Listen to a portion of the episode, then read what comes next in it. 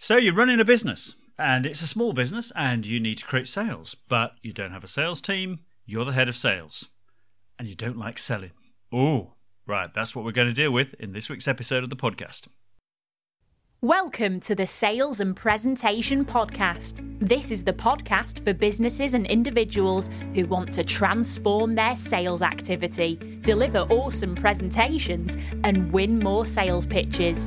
And now, here is your host, Trevor Lee.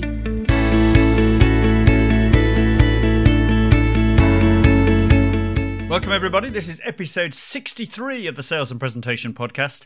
My name is Trevor Lee. I'm here every week to share with you top tips and ideas for transforming sales, delivering awesome presentations, and winning more sales pitches.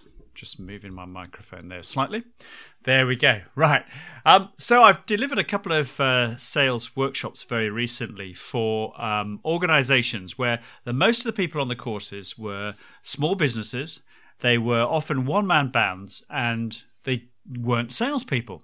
They never looked like wanting to be salespeople in the whole of their career. So, how do they go about, you know, creating sales? So I always ask them the question, who likes selling? And of course, nobody, or very rarely, does anybody actually put their hand up. There's the odd one or two who, you know, do. But frankly, most of us, when we set off in our small business, you know the sales bit is the last thing we think about isn't it because we're you know we're focused on we've we've got this great product or idea or this you know you know this skill that we have and we just want to share it and but we have to create business because if we don't get any sales we haven't got any revenue and if we haven't got any revenue well ultimately uh, sooner or later we're not going to have a business so the fact is that if you're running a business and you are a one man band or a small business maybe two or three of you you've still got to take responsibility for sales so the next question I ask is, well, who likes buying? And of course, most people put their hand up. They most people like buying. So the point I make to them is that selling is actually about helping people to buy. Very often, if you think, oh, I've got to be a salesperson, then you start to think like a salesperson, and that's not always a great idea, frankly. But thinking like what it's like to buy from your company is probably a really good way of creating sales.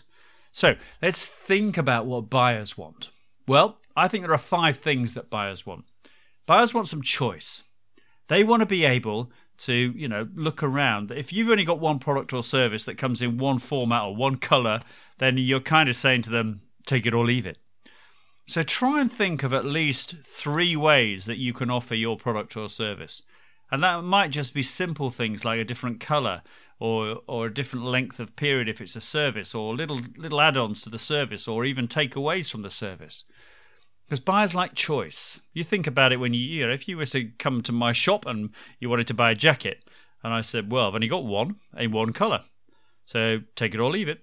But if I offered you a choice of jackets, then our chances are that you'd find one that you liked, and I'd make a sale. So choice is important, as is advice you really need to make sure that you, you know, you're an expert, presumably, because that's why you're in the business that you are.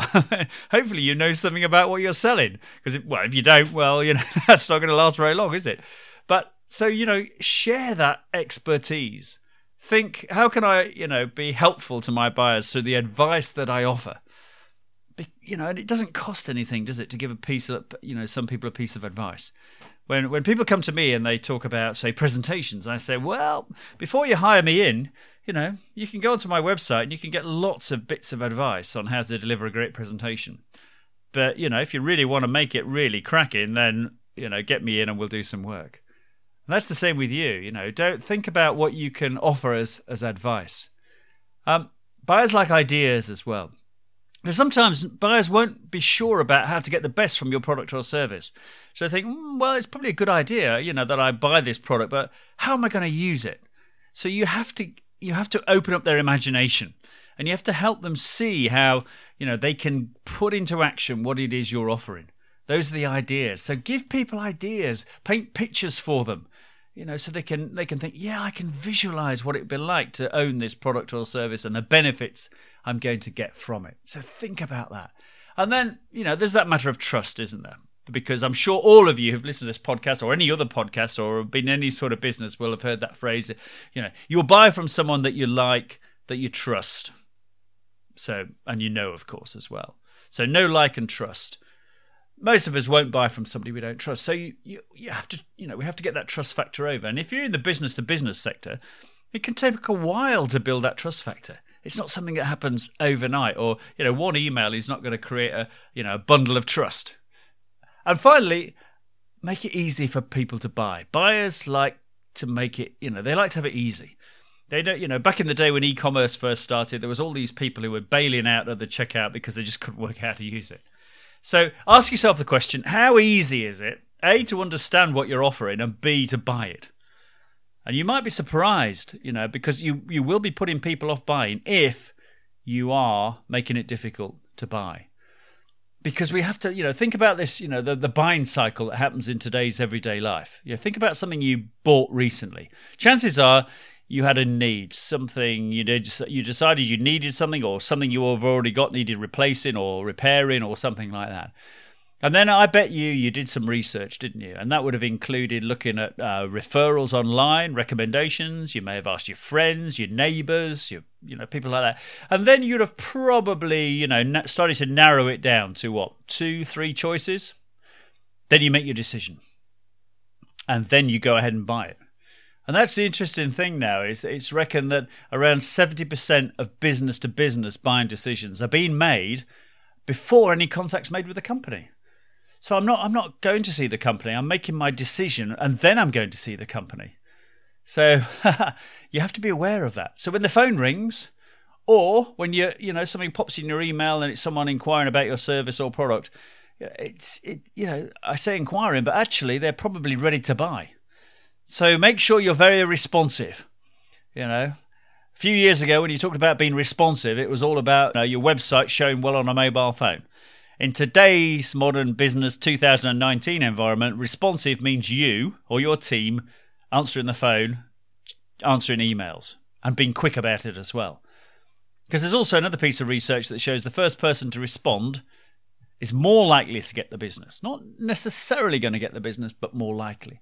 So you have to be on top of this all the time. And I know you're a one man band and you're you're make, you're drawing, you know, you're making your paintings and and doing your craft work, whatever it is you're doing, and you know you're you're busy doing other stuff. But customers are important because without them, you're not going to have a business. So you have to be ready. And when when a potential customer comes your way, act quickly. And of course, it's not just acting quickly; it's also creating a great first impression people say you never get a second chance to make a first impression, or whatever that phrase is. I did a workshop on Friday about customer experience for a company that uh, were down in my neck of the woods in Cornwall on the on a annual conference, and um, asked the question: How long have you got to make a first impression? And their answers range from two seconds up to about twenty seconds. So most of the people I've, you know, the average that I've been told in the workshops I've delivered over the last couple of years is 10 seconds. So if I'm on the phone to you or I meet you face to face, you've got about 10 seconds for me to think this was a good idea to buy from your company.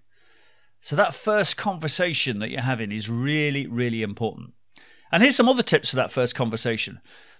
Yeah, ask some good questions. You know, don't ask rubbish questions. We did a podcast on asking better questions recently, so check it out. But ask those good questions, listen carefully to the answer, and don't interrupt when someone's giving you an answer. Everybody's brilliant at interrupting.